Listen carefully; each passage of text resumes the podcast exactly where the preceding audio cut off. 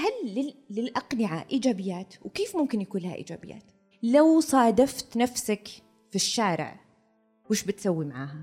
إيش الشيء اللي ممكن نخاف منه أو نخاف إن إحنا نبديه فنلبس القناع؟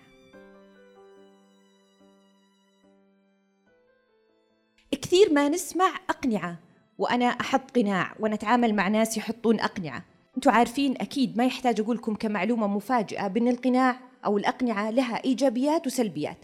هل للأقنعة إيجابيات؟ وكيف ممكن يكون لها إيجابيات؟ آه للأقنعة إيجابيات أتصور أن من ضمنها مثلا أن نقدر نتشكل بشكل معين نلبس قناع معين عشان ننسجم بشكل أكبر مع المجتمع ونكون جزء منه بحيث أن المجتمع آه، يكون آه، متشابه بصفات معينة. وهذه النقطة هي هي بالضبط إذا ازدادت تبدأ تؤذينا وإذا انتفت تماما وصرت أقول هذا أنا وكيف هم فأبدأ أظهر أو أظهر كل مشاعري بدون ما أهذبها. برضو هذا غلط. فالوسط هذا اللي إحنا بنتكلم عنه اليوم فيه سؤال مرة جميل. هي دراسة نشرت فكان السؤال يقول لو صادفت نفسك في الشارع وش بتسوي معاها؟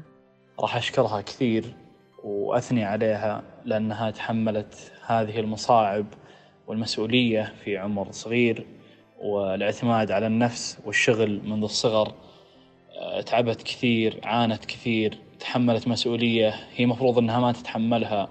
فما راح أوفي بحقها لو أتكلم هنا إلين بكرة. لو قابلت نفسي بضمها وأمسك يدها وأقول لها أنت كفو استمري على اللي جالسة تسويه لكن صح صحي ولنفسك عليها حق. أه تقديرنا لذواتنا وحبنا لذواتنا فطرة. يقولك هي زي الشمس. هي ما تغيب. لما أنت تبدأ تحس إن في شيء أنت كاره نفسك زعلان من نفسك مستنقص نفسك أنت اللي تدخل في الظل. أنت تدخل في الظل. فأنت تحتاج ترجع مرة ثانية للشمس وتشوف نفسك بالنظرة اللي هم حكوا عنها الآن في لحظة لطف مع أنفسهم. فإحنا كلنا بالفطرة نحب أنفسنا. طب وشلون؟ لا أنا ما أحب نفسي. كيف ما تحب نفسك؟ أنت تتحمم وتلبس وتتوضا وتصلي وتاكل وتداوم. إذا أنت تحب نفسك أنت قاعد أصلا تهتم فيها ترعاها. إذا أنت بالفطرة أصلا تحبها. لكن عندنا هذا الصوت الداخلي المزعج. تعرفونه؟ يسمونه الناقد المرضي. هذا اللي دائما يسبب لنا الصراع بيننا وبين أنفسنا فيخليك في كل مرة تسوي شيء يقول يعني وش سويت؟ المفروض تسوي أحسن. يسوي لك شيء اسمه إحنا نسميها الينبغينيات في أخطاء التفكير. مهما سويت يقول لك بس المفروض تسوي أفضل. شيء ثاني يسوي لك شيء اسمه المقارنات المجحفة. فمهما سويت يقول بس فلان بعمرك وسوى أكثر منك. إيش سويت؟ فتبدأ هنا تحبط. وتبدأ الأشياء اللي الزينة ما عاد تشوفها. فتدخل في خطأ ثاني إحنا نسميه بخس الإيجابيات. فلما أجي أقول لك أنت حققت وأنت سويت فتقول عادي أي أحد مكاني بحقق ما أنا أب لازم أصرف على عيالي ما أنا أم لازم أهتم فيهم. ما في شيء اسمه لازم أنت اهتميت لأنك أنت شخص كويس وتبغى تهتم. فنبخس إيجابياتنا ما نشوفها شيء. بينما في المقابل في خطأ آخر اسمه الانتقاء السلبي يخليك مركز على عيوبك على أخطائك. أنت عسل طول اليوم مرة ممتاز بس قصرت في شيء واحد. تأخرت في بروجكت ما سلمته يوم واحد مع إنك دائما أنت كويس. فيجي هنا ويبدأ ينزل عليك بكل أنواع الضغط ومحاولة تقليل من شأنك أمام نفسك. فهنا تبدأ تدخل في الظل. فعشان نطلع نحتاج أشياء كثير. بنحكي عن القناع وبنسأل كذا سؤال. إيش الشيء اللي ممكن نخاف منه أو نخاف إن إحنا نبديه فنلبس القناع؟ الشيء اللي نخاف منه فنلبس القناع. ممكن أقدر أقول على أكثر من محور. المحور الأول الا هو انعدام الثقة ثقة الشخص في نفسه فيصدر منه تصرفات أقوال أفعال. كل هالأشياء اللي تطلع منه تكون الشخص يضطر إنه يلبس قناعة مش قناعة عشان بس آه، يغطي ضعف الشخصية عنده. ممكن المحور الثاني ألا وهو إن آه، الشخص وده يبهر مجموعة معينة فيضطر إنه يلبس قناعة مش قناعة عشان بس يبهر الشخص المقابل. آه، ممكن برضو يعني خلينا نقول في أسباب مثلا زي الهرب من المسؤولية فالواحد يلبس قناع الغباء مثلا أو يلبس قناع آه، التسويف عشان ما تسلم له مسؤوليات سواء كانت في بين عائلته أو في العمل. أكثر جملة أسمعها لما يجوني مع إنه هذا الاضطراب غير موجود أصلا في علم النفس ولا في ال DSM 5 اللي هو مرجعنا كمختصين. يجي أو تجي وتقول لي أنا عندي انفصام في الشخصية. أنا عندي شخصيات متعددة. ما عندها شخصيات متعددة. هي قاعد تلبس أقنعة. هو قاعد يلبس أقنعة. فدخلته في حيل دفاعية عميقة جوا نفسه وبنتكلم اليوم على الحيل الدفاعية اللي تخليك بشكل لا شعوري تفصل فشخصيتك في العمل شخص آخر تماما وفي الليل أنت شخص آخر تماما. هو مو غلط. أكيد أني أنا إذا أنا شخص فاني مثلا وأحب أمزح ما راح أدخل على مديري وأمزح. أكيد لكل مقام مقال. بس بحدود معينة ما أضطر أني ألاقي نفسي شخص مختلف تماما. ففي النهار ألبس قناع الشخص القاسي الشخص اللي ما يعبر الشخص اللي دائما آه، صامت علشان يهابوني عشان أنت ثمان ساعات تداوم يمكن أكثر. فأنت طول الوقت أنت مش أنت. فبالتالي حتصل لمرحلة وأسوأ شيء في الحياة إنك ما تكون تلقائي على طبيعتك. إنك ما تكون تلقائي يقتلك هذا الشعور مع الوقت. توصل مرحلة زي ما أنا أسمع كثير في العيادة أنا ما عاد أعرف أنا مين. أنا أحس طول الوقت أتصرف زي ما هم يبغون. السؤال اللي دائما ينسال وكثير اسمعه طيب أنا مين؟ كثير نسأل أنفسنا هذا السؤال هو سؤال وجودي فلسفي ترى. وسؤال جميل وكلنا في أعمار معينة نصل لهذا السؤال ونوقف. ويخوفنا فكرة إن ما نعرف أنفسنا مية في المية. لأنه إحنا عندنا أصلا ذوات وبنحكي عنها. كارل روجرز. أحد علماء علم النفس تكلم عن النفس بطريقة عظيمة جدا. في بداياتي لما كنت أدرس وقريتها ريحتني جزئيا. استوعبت إنه أنا ما عندي انفصام في الشخصية. فحلو لما نفهمها بعد شوي أنا وأنتو. لكن هل فعلا الشخص يقدر يعرف نفسه هو مين مية في المية؟ يقول لك أصعب سؤال في الحياة من أنا. من أنا بتوقف كذا متنح. عشرين سنة حكمل عشرين سنة كأخصائية نفسية. وإلى الآن لو تسألوني مين أنا ما أقدر أبت لكم أنا مين. لكن برضو إن أحد يجي ويقول أنا ما أعرف أبدا أنا مين ولا وش اللي أحبه ولا وش الأشياء اللي أنا لها قيمة عندي لا هذه مبالغة شوي في نظرتك لنفسك. طيب كيف أقدر أساعد نفسي إني أعرف الأشياء اللي أحبها؟ تجربة وإني أنا أروح أشوف الأشياء اللي ما أحبها بكتشف أنا وش الأشياء اللي أحبها. يعني تجيني واحدة مثلا تقول أنا ما أعرف وش أدرس تخصص فعليا أنا ما أعرف وش أحب. طيب اقتصاد منزلي إيش رأيك فيه؟ لا لا أستاذة من جدك. طيب ندرس رياضيات؟ لا لا ما أحبها أبدا. طيب ندرس طب يو الدم لا شفته دوخ ندرس هندسة ما أحب الأرقام وهذه الأشياء. تربية شيء في علم النفس ممكن شيء إنساني. طلعت عارفة نفسها. بس الشخص يشعر إنه لازم يكون قدامه واحد اثنين ثلاثة كذا أشياء مرة واضحة عشان يكون يحس إنه فهم نفسه، ما في أحد بيوصل لهذا الوضوح. هذا عند الله سبحانه وتعالى هو الأعلم بالأنفس وما يدور فيها. لكني أنا أفهم نفسي مية في المية هذا مرة صعب ومستحيل ولا تضيع وقتك فيه. البعض يصير يحاول يكتشف بطرق خاطئة. بطرق خاطئة ويرفع الوعي عنده ويخليه مفتوح ويضيع مع نفسه أكثر. زي لما أروح أجيب الآيفون وأقول أنا لازم أكتشف كيف أفتحه. وأروح وأحاول وأحاول وأفتحه وأنا أصلا ما أعرف كيف أقفله ولا أعرف كيف أتعامل معاه إذا فتحته. وش بيصير لهذا الجهاز؟ خرب. فأنت لما تسوي مع نفسك هذا الشيء وتصير أوفر بحثك عن نفسك وأنا مين وكيف أكتشف نفسي فيبدون يتجهون للطاقة للأبراج. ويا الله يا الأبراج يعني عندهم. وهذه ترى من الأشياء اللي تخلينا دائما نبحث عن أشياء تشبه لنا. يعني أنا أعرف واحدة دائما تشعر أو يعني هي مع معرفتها عن نفسها أنها برج القوس. شفتي برج القوس؟ عشاني برج القوس. بعد تقريبا عمرها 35 سنة اكتشفت إنها عقرب.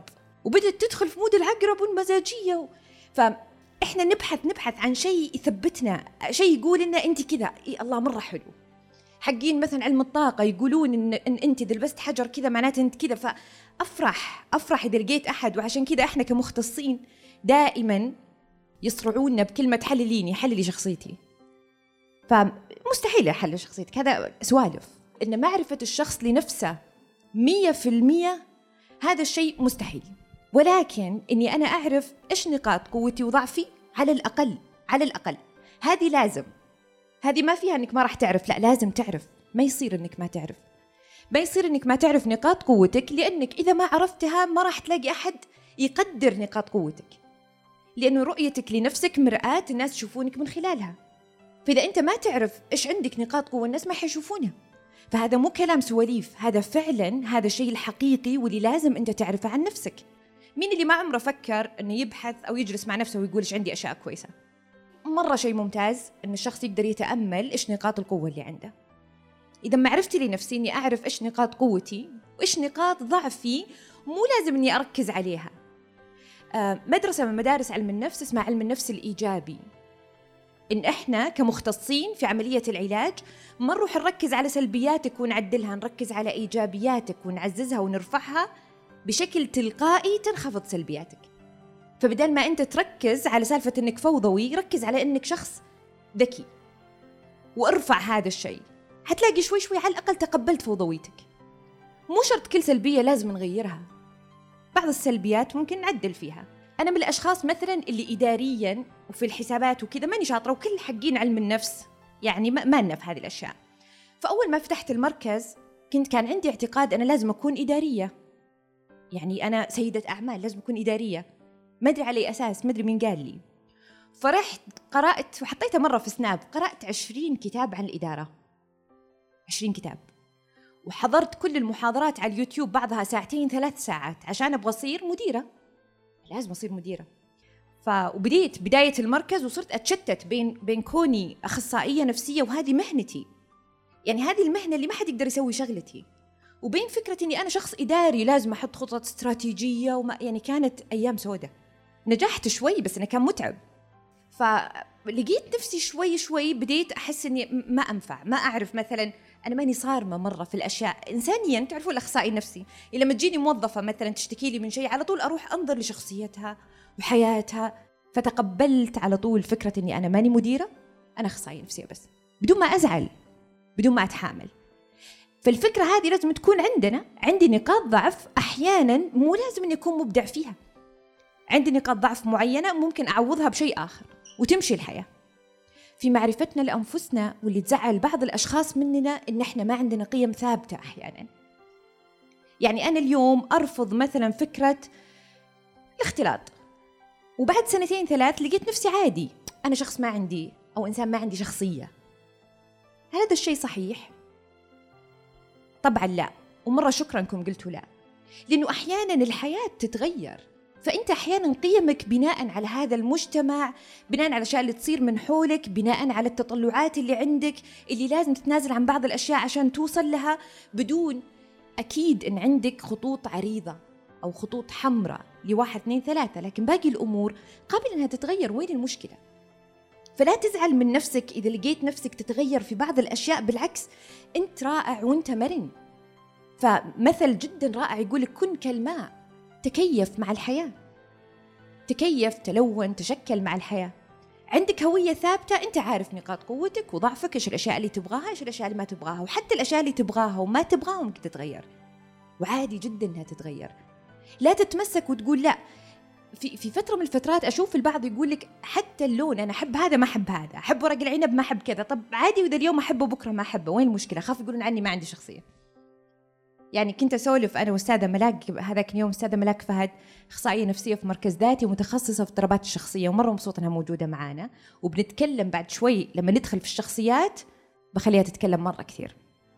أنت نتيجة لأشياء كثير لفروق فردية لتنشئة اجتماعية لتربية والدية لعلاقة آه، في طفولتك لأشياء كثير مرة أنت نتيجتها اليوم. فإحنا ما نختلف لأن قررنا ان نختلف قررنا أو اختلفنا لأننا فعلا مختلفين. في جوانب وراثية غصبا عننا نحملها جين جين المزاجية مثلا. أنا عندي جين المزاجية مثلا بس أنا أحاول أعدلها أحاول أسيطر عليها بس هي موجودة. أنا أمي وأبوي مثلا هادين فبالتالي إحنا عندنا ردود الفعل هذه. أنا تربيت على فكرة لا تكون مهبول وتصرخ وتناقز مثلا من وأنا طفل فلما كبرت خلاص ثبتت عندي. تبغى تغيرها وتكون أكثر انطلاق ممتاز. ما تبغى بس مستغرب نفسك اقبلها. اقبل هذا الاختلاف. بدخل على شيء مرة مهم اللي هو تقسيم كارل آه، روجرز على الموضوع الذات. قسم الذات أول شيء قال لك الذات المدركة. وخلونا قبلها في الذات الحقيقية. الذات الحقيقية يقول لك ما حد يقدر يعرفها. أنت الحقيقي ما حد يقدر يعرفها إلا الله سبحانه وتعالى. اللي هي فطرتك. لأنها تشكلت بالحياة. غصب عنك تشكلت. فما راح تعرف ذاتك الحقيقية مية في المية. هذه خلوها على جنب. هذه اللي لما قلت لكم من أنا هي أصعب سؤال. وكان هذه الكلمة أصلا إنه أصعب الأسئلة أعتقد إنه أفلاطون إذا ما خانتني الذاكرة أو أرسطو واحد منهم بس أنا ما أحب أفتي. بس واحد منهم هو اللي قال إنه أصعب سؤال في الحياة هو من أنا. اذا لما لما قال روجرز إن الذات الحقيقية صعب مرة إنك تكتشفها هو كان صادق إنه صعب مرة إنك تكتشفها. بس في عندنا الذات المدركة. الذات المدركة اللي هي الآن لما أسألك أنت مين تقولين؟ أنا شخص أحب الحياة أحب كذا أحب أو أنا شخص هادي أو أنا شخص مزاجي. هذه الذات المدركة. هذه اللي أنت الحين مدركها وفاهمها. في الذات كما يراها الآخرين. ممكن أكون أنا شيء والناس يشوفوني شيء ثاني. وهنا ترى يصير الصراع. أنا مين والناس كيف يشوفوني؟ فيبدون بناء على توقعاتهم أبغى أصير زي ما هم يبغون. وهذه شوية تضايق. وتضايق أكثر للأشخاص اللي عندهم شيء إحنا نسميه داء إرضاء الآخرين. فأبدأ أتصرف بناء على توقعات الآخرين مني. إيش يبغون مني؟ أنا بسويه وأمحي نفسي تماما. فيحاول الشخص في الذات كما يراها الآخرين. يحاول الشخص التعايش وفقا لمستوى توقعات الآخرين. وهنا تنشأ الصراعات الداخلية عند حدوث فجوة بين الذات المدركة وما, وما يراه الآخرين. فأبدأ أحس هنا أني مرتبك ما أبغى الناس يشوفون هذا الجانب اللي هم توقعوا عني. وهذا الجانب يمكن كثير يعانون منه الأشخاص اللي شغلهم اجتماعي أو فيه زي المشاهير زي الأشخاص اللي يعملون يعني زي مثلا طريقتي أني أنا أشتغل مع حالات والحالات عندهم توقعات عالية مني فكثير يوترني هذا الموضوع. في بداياتي عشت هذا التزمت وإني أنا ما أبغى أخيب ظنهم وأبغى أكون دائما زي ما هم يبغون ولكن العمر شوي شوي علمنا. عادي يعني أنا بشر أنا أخطأ هم لازم يعرفون إني أنا ممكن أخطأ ممكن ما أعرف شيء. ممكن يكون عندي غلطاتي وهذا طبيعي فبديت شوي شوي يخف عندي هذا الشعور. أحيانا عشان أرضي الآخرين ممكن أسوي شيء أنا ما أبغاه وهذا أخطر وهذا أثقل. ممكن أمتنع عن شيء أنا ودي أسويه بس إنه ما راح يضرني لو أنا ما سويته. فهذه نقطة مرة ممتازة. علشان كذا في أقنعة جيدة ومفيدة ولها جانب إيجابي وفي أقنعة لا سلبية تماما. نرجع لجانب لما حكينا عن الذات المدركة والذات الاجتماعية. بعدين في الذات المثالية. الذات المثالية اللي أتطلع لها. أبغى أكون يعني أنا أشوف نفسي شخص منضبط شخص عنده قيم عالية شخص ناجح شخص فهذا الحلم حقي أو الطموح اللي أنا أبغى أوصل له الرغبات الحقيقية لرؤيتي لفلان اللي هو أنا كيف أبغى أشوفه؟ يقول لك متى تحصل المشكلات النفسية؟ من عدم التوافق بين الذات المدركة والمثالية والاجتماعية ويمكن تجنب عدم التوافق بالتقبل غير المشروط زي ما ذكر أستاذ محمد.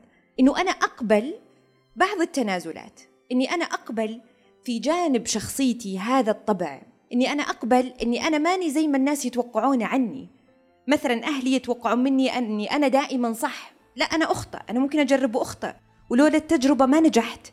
الأشخاص اللي دائما يبحثون عن رضا المجتمع ورضا الوالدين ورضا بشكل مستمر رضا الوالدين الرسول عليه الصلاة والسلام يقول لا ضرر ولا ضرار بالأشياء اللي ممكن ما تضرني برهم واجب ولكن إني أسوي أشياء ممكن تضرني هذا غلط. فالفكرة إني أقول هل أنا بظل أرضي الناس إلى متى؟ وش ممكن أوصل له؟ آه إلى أمس كنت أتناقش مع واحدة من حالاتي وهي إحدى الحضور الآن ما راح أذكرها. فكنا نتناقش على موضوع إنه أنا ما أبغى أخيب ظنهم. فوصلت النقطة قلت لو مو موجود هذا الإنسان أو هذه الإنسانة قلت الله حياتي بتكون مريحة. شفتي كيف تحاملتي؟ ترى مو بذنبة ذنبك أنت أنت خليتي نفسك لمرحلة بديتي تشعرين هذا الشخص أو هذه الإنسانة عبء عليك. فمو بذنبها. أنت بالغتي في المسؤولية بالغتي في الحب في الرضا إلين صار عبء عليك. فحرام أصلا عليك حتوصلي مرحلة تكرهين هذا الشخص. أعطي في حدود قدرتك علشان يستمر هذا العطاء وعشان يستمر بحب. ما تصلي لمرحلة فهو ما هو واجبك تجاه نفسك.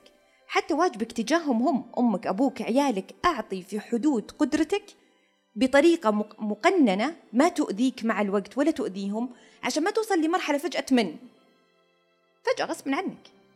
فجأة تنهار عليهم فجأة تكرههم فجأة تبغى تهرب منهم. طيب ليش أعطيت مرة أكثر من لازم؟ حتى عملك حتى الناس اللي تحبهم. أعطي دائما باتزان عشان ما توصل مرحلة تكره هذا الشخص. والإنسان أكره ما عليه إنه يشعر بأنه مسؤول عن شخص. مسؤول مسؤول عن مشاعره عن سعادته عن رضاه عن وحدته. أنا دائما أكون معاه يصل لمرحلة يختنق فما عاد يبغى هذا الشخص. فقنن عطائك في الناس اللي أنت تحبهم علشان ما تصل لمرحلة خلاص تكره. فهذه من الأشياء اللي دائما أحكي عنها في موضوع أنك تعطي أكثر من اللازم عشان رضا الآخرين. مع الوقت لما نلبس الأقنعة يصير عندنا شيء اسمه التماهي. إنك تبدأ تنسى أنت مين. فتبدأ تعمل على مبدأ إيش يبغون إيش يرضيهم. بعض الحالات تصل لمرحلة تقول لي لدرجة لما يقولون تاكلين وش تاكلين بالضبط؟ أقول لهم ما أدري. أنتوا وش تبون؟ وين تبين تروحين ما أعرف. وش تحبين؟ ديرة بحر ديرة ما أعرف. أنا ما عندي أنا وش أبغى؟ فجزء منها طبيعي يمكن لأنها ما جربت. فأقول لها بعض الأشياء اللي ما نجربها طبيعي إن إحنا ما نعرف وش, وش نبي بالضبط. بس الجزء الأكبر تقول لا مو هذا الموضوع. الموضوع إني أنا أخاف أقول شيء وما يعجبهم وأصير مرة مختلفة عنهم. فلهذه الدرجة لا مؤذي جدا. فإني أنا أتماهى ويصير عندي شخصية آه، هلامية ما هي واضحة مع هذول الناس زي ما يقولون كذا بالعامية مع المصلين يصلي ومع نسيت المثل. فالفكرة إنه أنا أبدأ أنسى نفسي إلين أصير على حسب الأشخاص اللي حولي هم كيف أنا أصير زي ما هم. بس يكونون راضين عني وهذه من أكثر الأشياء اللي ممكن تأذينا. ليش ممكن نلبس الأقنعة؟ الخوف أول واحد. تعالوا نحكي عن الخوف. خوف من إيش؟ البعض عنده مبالغة في الخوف من النقد. ما أبغى أحد ينتقدني خاصة الشخصيات الكمالية. ما أبغى أحد يقول عني شيء مو بزين. يعني هذا بالنسبة له وصمة. وليش وصمة؟ ما كل إنسان مننا عنده شاشة بيشوفك من خلالها وعلى حسب. كل أحد وشاشته. أنا ماني زعلانة إنه ممكن أحد يشوفني بطريقة مو كويسة لأن هذه شاشتك ما أقدر أغيرها. الشاشة إيش يشغلها؟ وهذه نقطة مرة مهمة لازم تحطونها بعين الاعتبار واشرحها في كل جلسة نفسية ولا أمل.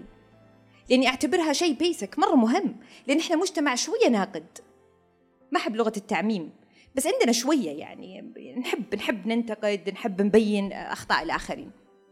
علشان أقدر أتجنب خوفي من نقد الآخرين لازم أفهم سيكولوجية النقد. ليش ينتقدون؟ تخيلوا كأنه في تلفزيون والناس قاعدين يشوفونك. يشغل هذا التلفزيون خمس أسلاك وكل سلك مشبوك في شغلة تبرمج سلوكك. رقم واحد سمات الشخصية. الحسيين دايما يحبون الصوت المنخفض والهدوء. وأنا مثلا منطلقة وصوتي طويل وحركتي كثيرة. يقول حليوة بس مزعجة. مع الباقيين يقول لا مرة كويسة. لأنه سمات شخصيته ما توافقت مع سمات شخصيتي فقط لا غير لا أنا غلط ولا هو غلط. لازم نفهم. لما يكون أحد مثالي جدا ومنظم جدا فأنت شخص شوية فوضوي شنطتك حوسة ولا أنت مكتبك حوسة فيجي ينتقدك بطريقة أنت بس لو نظمت مكتبك كل شيء بيزين أنت لو تسلم مهامك في نفس الوقت كل شيء فتبدأ تشعر بأنه ليش أنا كذا؟ لأنه هو شخصية وسواسية قلقة وأنت شخص انبساطي عادي الأمور بالنسبة لك. فلا أنت خطأ ولا ولا هو خطأ اختلافات الشخصية. إذا رقم واحد اللي ممكن يخلي الناس ينتقدونك سمات الشخصية واختلافاتها. فهذا رقم واحد. أحيانا مثلا بعض الأمهات تقول والله يا فلانة ليتها بنت لي مو مو بنتي بينما الخالة هذيك تقول ليت ذي بنتي. هم فيهم أخطاء.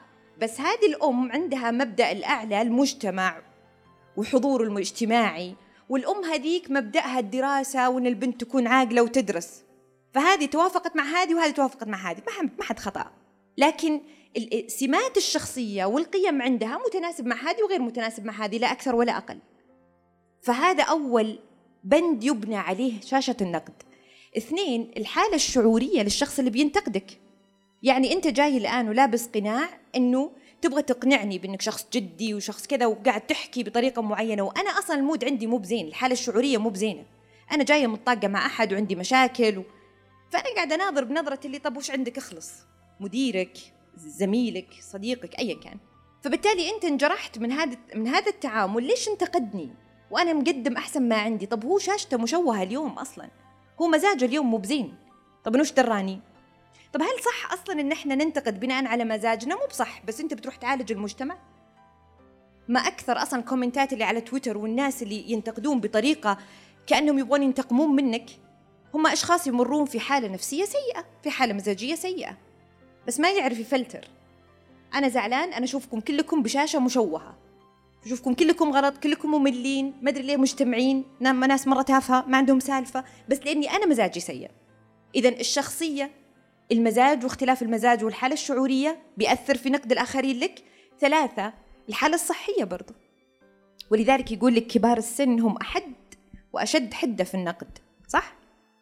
دائما الشياب وعجايزنا الله يطول بأعمارهم دائما حادين في النقد. الحالة الصحية تعب الإنهاك السكر الضغط. أنت لما تكون أصلا مصدع ولا منهك ولا قولونك يوجعك ولا أكيد النكتة اللي قاعد يقولها زميلك ودك تعطيه كف مع إنه أنت ميت عليها ضحك قبل أسبوعين.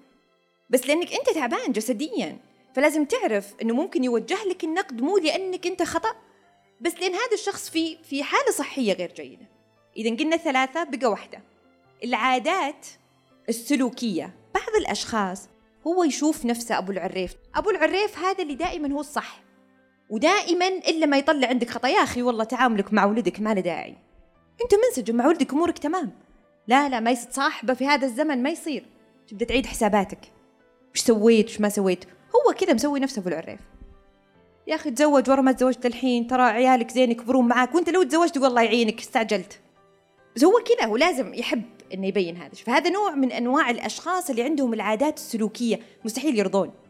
فلا تجتهد. الخامسة الخبرات والتجارب. هذه برضو ممكن تخليني أحكم عليك أو أنتقدك. شفتك مثلا لابس شيء جديد فأنا عندي خبرة سابقة أن عيال الأغنياء دائما شايفين حالهم. فأبدأ أحاول أحبطك. مو لأنك أنت سيء. أنا عندي خبرة سابقة تقول هذا الشيء. أنت مدير فأنا أتعامل معك بطريقة معينة على أساس أنه أنت أكيد في عملك سيء وشديد لأن عندي خبرة سابقة عن المدراء. أنت مرت ولد جديدة خلاص عندهم تعميم. إن كل مرت ولد لازم بالعامية كذا نشكمها. صح؟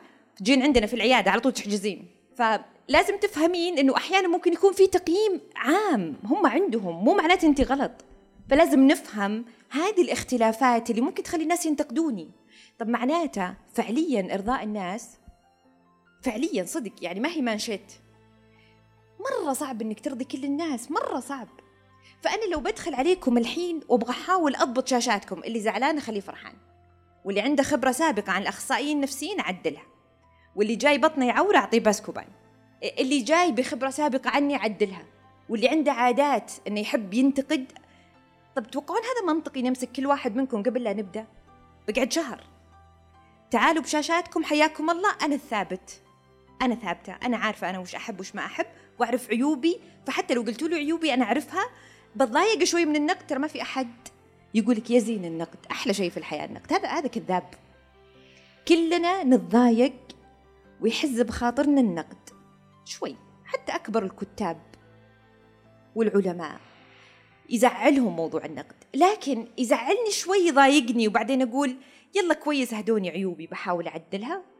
أو إنه يزعلني ويخليني أروح أنطوي على نفسي وأقول والله ما أتكلم قدام الناس والله ما عاد ألبس كذا قدام الناس.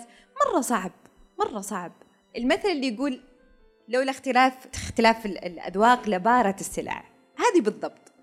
أنت بشخصيتك أكيد إنك تعجبين أحد وما تعجبين أحد. أنت بشخصيتك أكيد إنك تعجب أحد وما تعجب أحد. الأهم هل أنت متصالح مع نفسك؟ هذا الأهم. أنت راضي عن نفسك في نقاط معينة جواتك؟ هذا أهم شيء. بعدها يجي الأشياء الثانية اللي ممكن يشوفونها الناس اللي يهموني. اللي ممكن أغير بعض الأشياء عشان الناس اللي يهموني. أو أحبهم. وأغيرها بحب. وإذا ما بغيرها مو بلازم. هم يقبلوني. لأن تعريف الحب هو تقبل غير مشروط. هذا هو الحب. لا زيادة ولا نقص. هذا الحب بمعناه الحقيقي إني أنا أقبلك زي ما أنت. ما أحبك وبعدين أبدأ أقول لك تغير عشان أحبك وأتقبلك هذا كذاب. فالناس اللي يحبونك بيقبلونك بيحاولون إنك تتغير لنفسك لأنهم يحبونك بس بدون ما يكون شرط لحبك. ولذلك إحنا نقول حبك لذاتك المفترض أن يكون مبني على الحب الحقيقي اللا مشروط. أحب نفسي لو نحفت أحب نفسي إن شاء الله إذا جبت الماجستير. لا أحب نفسي زي ما هي وبحاول أعدل فيها لأني أحبها. مو لأني شارط عليها هذا الشرط. إذا هذه من النقاط الأساسية. زي ما قلنا أكثر شيء ممكن يخلينا نلبس الأقنعة إيش قلنا أول نقطة؟ الخوف. خوف النقد خوف الرفض خوف الوحدة. أخاف أكون أنا ويشوفوني الناس بنظرة مو كويسة وينفضون عني ولاقي نفسي وحيد. ما حد يبغى الوحدة. خوف تغيير نظرة الآخرين. خوف مشاعرنا. أحيانا نخاف من مشاعرنا. أخاف أبكي لو بيني وبين نفسي وبعدين ما عاد أعمل control ما عاد أقدر أعمل control كل شيء له نهاية. فنلبس القناع قناع القوة. لا أنا ما فيني شيء. أنا طيب أنا بخير. عسى إن شاء الله إنك دايم طيب وبخير. بس هل بتستمر حتى في البيت بينك وبين نفسك تقول أنا طيب وبخير؟ اطلع البيت عبر عن نفسك عبر عن شعورك. لأقرب الناس لك للأشخاص اللي تثق فيهم للأشخاص اللي هم مرآتك. أو أقلها بينك وبين نفسك. لازم تقر بمشاعرك عشان تسمح لها بأنها تمشي. طول ما أنت تحاول تقاوم هذا الشعور بيزيد عليك. طول ما أنت تقاومه بيزيد عليك وبيكبر. طول ما أنت تقاوم الحزن وتقول لا أنا ماني حزين الموضوع مو هامني الموضوع يوم من الأيام بتلاقيه وقف عثرة في طريقك ما أنت عارف ليه. آلام جسدية ماني عارف إيش سببها. أرق ماني عارف إيش سببه سببه الموضوع المكبوت اللي أنت قاعد تنكره. ليش تنكرة؟ وش الشيء اللي يخليك تنكرة؟ لازم تقر فيه. ما فيها شيء أكبر شجاعة بإنك تقر بمشاعرك الحقيقية. أنا أحن أنا أشتاق أنا زعلان أنا معصب أنا محبط أنا حزين أنا أحس إني مال. عادي عبر. مو معناته إنك تصير متذمر تروح تكتب ستين تغريدة عن الحزن. لا. فالفكرة إنه أنا لازم أفهم إن مشاعري ما هي عيب. هذا شعور الله سبحانه وتعالى أعطانا هذه المشاعر. والله سبحانه وتعالى قال قد أفلح من زكاها. إيش معنى من زكاها؟ طهرها. فطهرها حتى من مشاعرك السلبية لا تكبتها. لا تكبتها عبر. عبر اكتب تكلم مع شخص تكلم مع مستشار. المستشارين الآن إحنا مثلا في مركز ذاتي والمراكز المشابهة لنا لا ناخذ هوية ولو تكتب اسمك إن شاء الله أبو إيش. ما نقول لك أنت مين ولا ناخذ هويتك. وكلم وانت في بيتك لو ما تبغى تجي. كلم من تحت البطانية لحد يدري. وصح لين تقول بس وصيحي لين تقولين بس وقولي اللي عندك وقفلي والله ما نقول أنت مين. تخيلوا؟ غير إنه في application و online ما فيها شيء. البعض يعني سمعت إنه صار يقول لك مو خوفي إني أقول. أنا خوفي من الشعور نفسه لا أعطيه وجه ويسيطر عليه أخاف أقول إني أنا قاعد أشتاق لشخص ما يستحق والاقي نفسي لا شعوريا أتصل فيه. أخاف أقول إني حزين والاقي نفسي بكرة ماني قادرة أداوم. فيهد حيلي الحزن. لا لا لا لا. ترى كل شعور له حد له ليمت حتى خوفك لما تعبر عنه ترى له حد. حيوصل مية في المية وبتنهار وبعد كده بينزل ينخفض من الله سبحانه وتعالى. كذا كل المشاعر. ما في شعور بيموت. إقرارك بشعورك بيريحك. تعبيرك عنه بيريحك. ما في شعور بيموتك وما في شعور اسمه أخرج عن السيطرة. ليش تخرج عن السيطرة؟ أنت شخص عاقل بالغ ناضج تقدر تستوعب إيش شعورك وتقدر تعمل له ستوب بس عبر. ما في شيء يمنعك إنك تعبر. إذا هذه أول شيء من الأشياء اللي تخلينا نلبس الأقنعة هي الخوف. وزي ما حكينا خوف من مشاعرنا خوف من فقد السيطرة خوف من النقد خوف من إني أنا ما ألقى رضا الآخرين. برضو من الأشياء اللي تخلينا نلبس الأقنعة رغبة الكمال. أنا ما أبغى أغلط. فبالتالي أنا ما أسوي شيء. يعني مو أنتبه إني أسوي شيء صح ما عاد أسوي شيء عشان ما يصير غلط. فخاف ينتقدوني أخاف مثلا أجيب العيد في شيء أخاف. فيبدون يقيدون أنفسهم بطريقة جرب إنك تكون زي ما أنت زي ما أنا بدون ما أضر بأحد. أنتوا بس تذكروا لا ضرر ولا ضرار. هل هذا السلوك إذا سويته بيضر أحد؟ لا. طب ليش ما سويه؟ طب لو ما سويته بتضايق؟ إي بروح البيت وبقعد متضايق. قولي اللي انت انت تعرفون إن عندنا لستة حقوق. حق من حقوقي إني أتكلم عن أي شيء أنا أبغاه حتى لو تافه إذا ما يضايق أحد. إحنا أصحاب وجالسين حق من حقوقي يقول الله لو كان لو كنت عصفور تافه مرة صح بس ترى حق من حقوقك تقول لي تبغاه طالما إنه ما يضايق أحد. بدون ما تستحوذ بالحديث بدون ما تضايق أحد بدون ما تدخل في عنصرية بدون أشياء يعني الخطوط الحمراء. بس لك الحق إنك تقول أي شيء أنت تبغاه. لك الحق إن الناس تسمعك. لك الحق إنك تتصرف زي ما تبغى زي ما تبغى. أبغى آكل شاورما الصبح أنا حر. مالكم ده بلبس ماسك. أنا حر. هذه الأشياء أنا حر فيها طالما أنا ما تؤذي الآخرين. وهذه أصلا حتى في الدين. الرسول عليه الصلاة والسلام يقول المؤمن القوي خير وأحب إلى الله من المؤمن الضعيف. ترى مو معناته يقول يكون عندي عضلات. قوي قوي بنفسه قوي بقيمه قوي بنظرة لنفسه قوي إنه يتعامل زي ما هو يبغى. أبغى أرقص برقص أبغى أسولف بسولف أبغى أضحك بطريقتي بضحك بطريقتي طالما إنها ما تؤذي أحد. بدون ما أحط قيود ولازم ويا كثر اللازم هذه نسميها إحنا القواعد الإلزامية. قيدك تربطك تخليك طول الوقت أنت مو أنت. فبالتالي تحس نفسك مثقل مع الوقت عضلاتك توجعك اكتافك توجعك. ترى الوجع هذا مو من شيل الاوزان الوجع هذا من نفسيتك اللي أنت كابتها ثقيلة مرة عليك. طيب هذا الخوف رغبة كسب رضا الآخرين.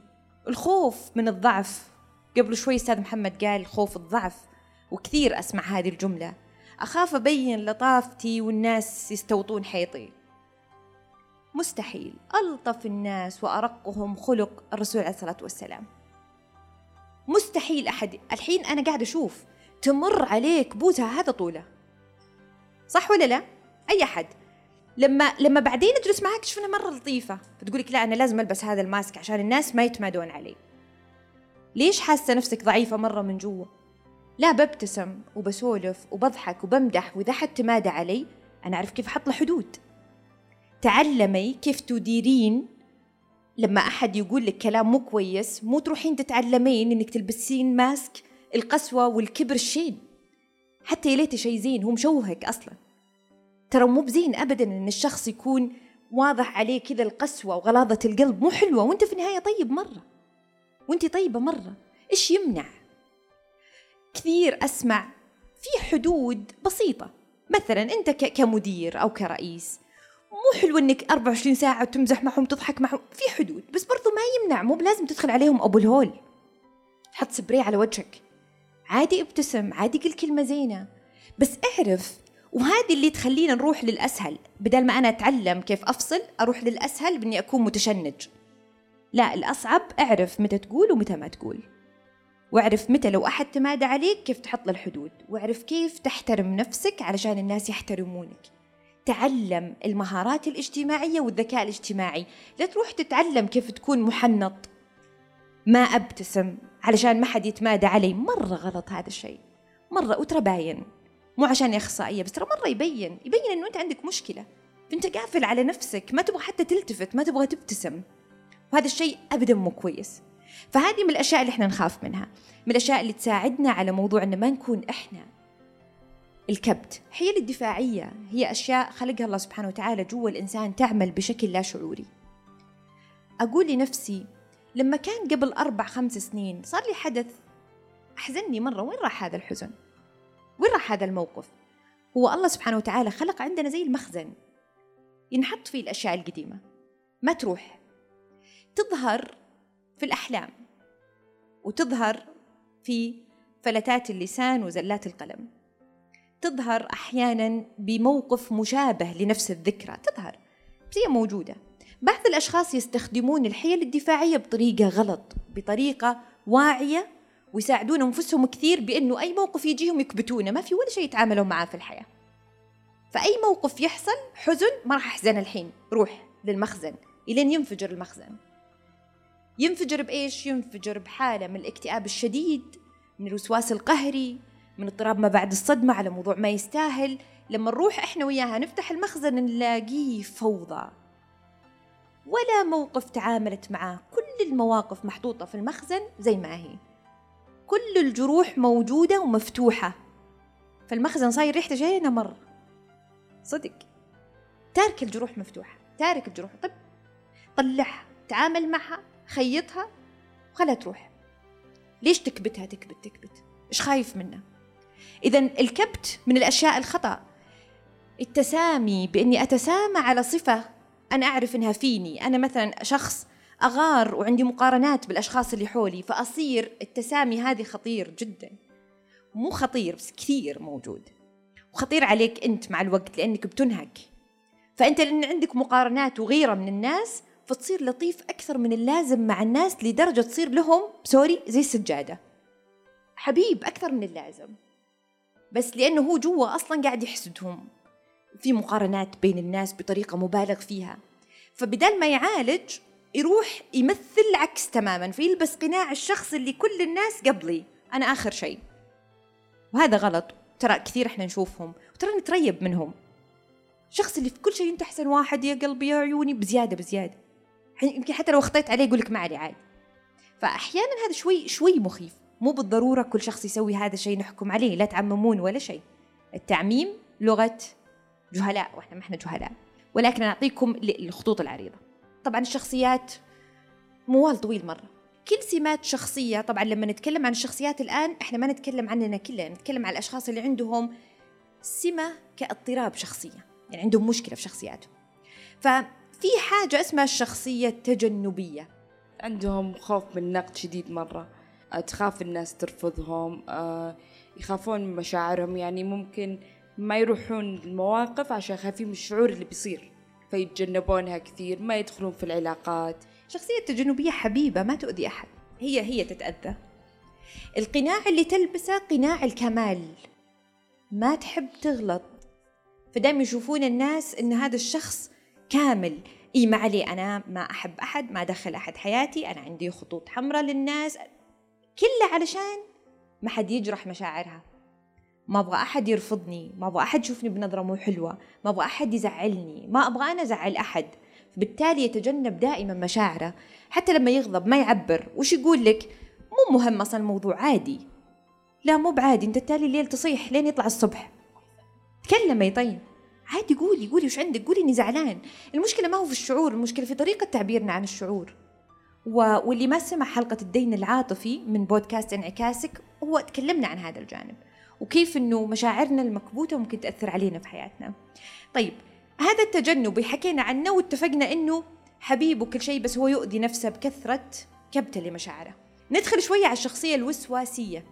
الشخصية الوسواسية هي شوية شخصية صلبة عنيدة تحب السيطرة مرة ما تبغى تغلط تبغى كل شيء كامل أه كثير حريصة على الفلوس يعني ممكن تهمونها الناس بالبخل.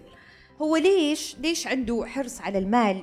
ما هو بخيل لو أحد محتاجه بيعطيه بس هو يحس دائما أن الحياة لازم أخ- أخطط للجاي. احتياط الله يستر. ما أعرف شو ممكن يحصل. الناس اللي حوله ممكن يتهمونه بالبخل أو إنه شديد أو إنه بس هو يحس إنه لازم يضبط أموره القادمة. بيعمل حساب لكل شيء قادم يبغى كل شيء كامل كل شيء مية في المية. الناس اللي حوله يشوفون وهو نفسه يلبس قناع كأنه قناع النرجسي. لأن كثير النقد احفظ فلوسك سن عمورك رتبوا كذا ورا كذا. كثير كثير ينتقد الشخصية الوسواسية القلقة. لأنه يبغى كل شيء صح وما يرضي شيء. مهما سويت يبغى الشيء الأفضل. وترى على نفسه كذا. هو ما يقتنع بولا شيء يسويه لنفسه. دائما ينتقد نفسه. بالتالي هو ينتقدكم كلكم. فنشوف نقول هذا نرجسي. وكثير أمهات يعني زوجات يجون تقول زوجي نرجسي. فلما ندخل ديب نلاقي إنه هو شخصية وسواسية. هو شخصيه وسواسية قلقة. كمالية فتبين قدام الزوجه كانه نرجسي إنه هو لأن لو كان نرجسي في سؤال وشيء يفصل ما بين الوسواسي والنرجسي. النرجسي ما عنده مشاعر انتماء لأحد. ما تدمع عينه حب. ما ما عنده ال- الولاء لعائلته وللناس اللي حوله. بينما الوسواسي عاطفته فظيعة تجاه عياله والناس اللي حوله وزوجته. فهنا نفصل تماما ما بينهم. ونكتشف إنه لا هو وسواسي مش نرجسي. طيب هذا بالنسبة للوسواسي ندخل شوية عن نرجسي وكثير. أنا متأكدة لو سألتكم كم أحد حولكم نرجسي مديري نرجسي وزميلي فلان نرجسي عمي فلان نرجسي. فإن يعني الشخصية النرجسية مظلومة. خلونا نحكي عن سمات النرجسي الحقيقية علشان ما تتهمون أحد بين نرجسي. أهم ميزة إنه ما عنده تعاطف. قليل التعاطف عنده يتعاطف مع نفسه بس. آه، ممكن يستغل الآخرين.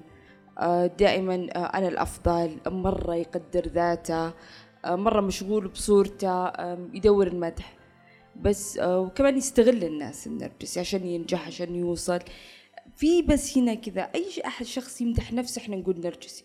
فابتعدوا عن الأحكام ترى مو بزين أبد. إحنا ك... دائما أقول يا ما شاء الله عليكم. بقعد معاكم أعطوني كورس. كيف تشخصون؟ أنا أخصائية قسما بالله خمس جلسات يلا نشخص. ولي عشرين سنة. يلا أشخص. التشخيص مو بسهل. أنت قاعد تحكم على شخص. لازم تفهمه زين لازم تسمعه زين لازم تقرأ زين فلا تحكم. ومشكلتنا لما نعطي أحد شيء أو صفة خلاص نتقمصها حتى إحنا. زي ما حكيت لكم هذه اللي قالت برج القوس وعاشت 35 سنة تعتقد بأنها برج وكل سمات برج القوس. بعدين تحولت عقرب تحولت مزاجية وتحولت. فإحنا بشكل لا شعوري فليش إحنا نتقمص الأشياء أو حتى نطلقها على الآخرين؟ لا تطلق. ولذلك حتى لما لما نجي على اضطرابات الشخصية وكنا دائما نتكلم أنا وأستاذة ملاك إنه ما يصير نقول أنت عندك اضطراب الشخصية الفلانية. ما يصير. ليه؟ تروح تقرأ وتتقمص حتى اللي مو فيها يمكن هي عندها سمتين من هذه الشخصية تروح تتقمصها 100% وهذا خطأ. ولذلك الآن قالوا إنه في نسخة ال DSM 5 اللي هو مرجعنا في الاضطرابات النفسية قالوا ما حيحطون مسميات للاضطرابات الشخصية. فهذه نقاط ليش إحنا دخلناكم فيها شوي؟ علشان ما تتهورون بفكرة وأنا بروح أبحث وببدأ ألبس الناس تهمة. لا اللي ما ترضى عن نفسك لا ترضى عن الآخرين. أنت ما ترضى إني ألبسك تهمة اضطراب معين فلا ترضى عن الآخرين. وتأكد إنه ما في شخص عنده سمة واحدة هي الغالبة.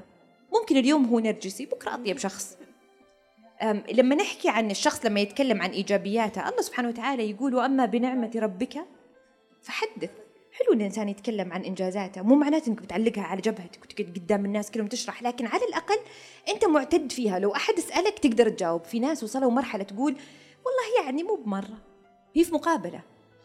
لا لا ما أحب أتكلم عن نفسي. تكلمي عن نفسك ماني موظفتك لو ما تكلمتي. فلا أنت لازم تتكلم عن إنجازاتك لازم تعرف متى تتكلم عن نفسك بطريقة لائقة ورائعة. بس لازم تعرف كيف تتكلم. مو معناته إنك نرجسي. هذا معناته إنك أنت شخص واثق من نفسه والثقة بالنفس مرة شيء مهم. طيب بعدين نتكلم عن الشخصية ال borderline أو الحدية. الشخصية الحدية في مفهوم خطأ عنها إنه يحاد. لا الشخصية الحدية اللي هي بين حدود الشيء.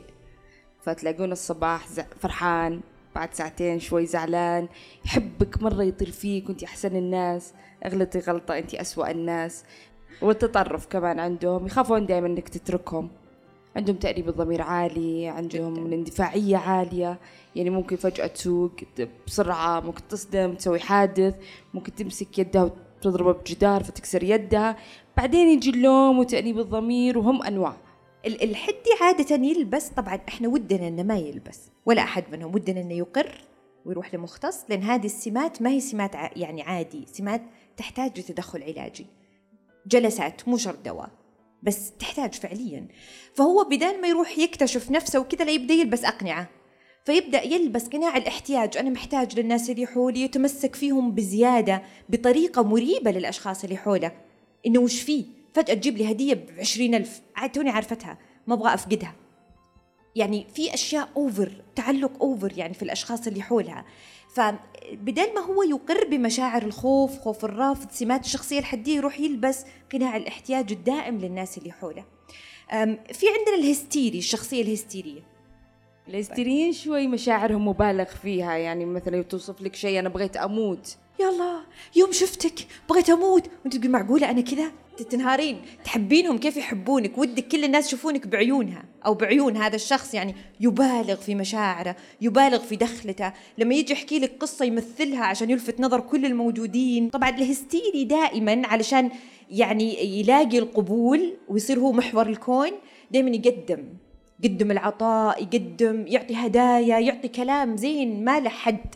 يعني أنا من تدخل عندي ال- الحالة مثلا أعرف إنها مثلا وأحبهم جدا وكل اضطرابات الشخصية إحنا نحب. طيب خلينا نحكي عن آخر نمط من الشخصيات اللي هو البارانويد اللي هي الشخصية الشكاكة. والشخصية الشكاكة أنا أعتبرها يمكن من أصعب هذه الشخصيات في التعامل في الحياة. تشككك في نفسك أنت كثر ما هي دائما تشك فتشكك في نفسك. إنه أنت قلت شيء غلط إنه أنت اتهمتها في كذا إنه ودائما عندهم هم الصح عندهم عظمة. عالية مو زي النرجسي لا أكثر. إنه أنا الصح وأنتم مو فاهمين. طبعا هذه السمات لما إحنا نقول إنها كاضطراب ما يحتاج تبحثون. هي واضحة.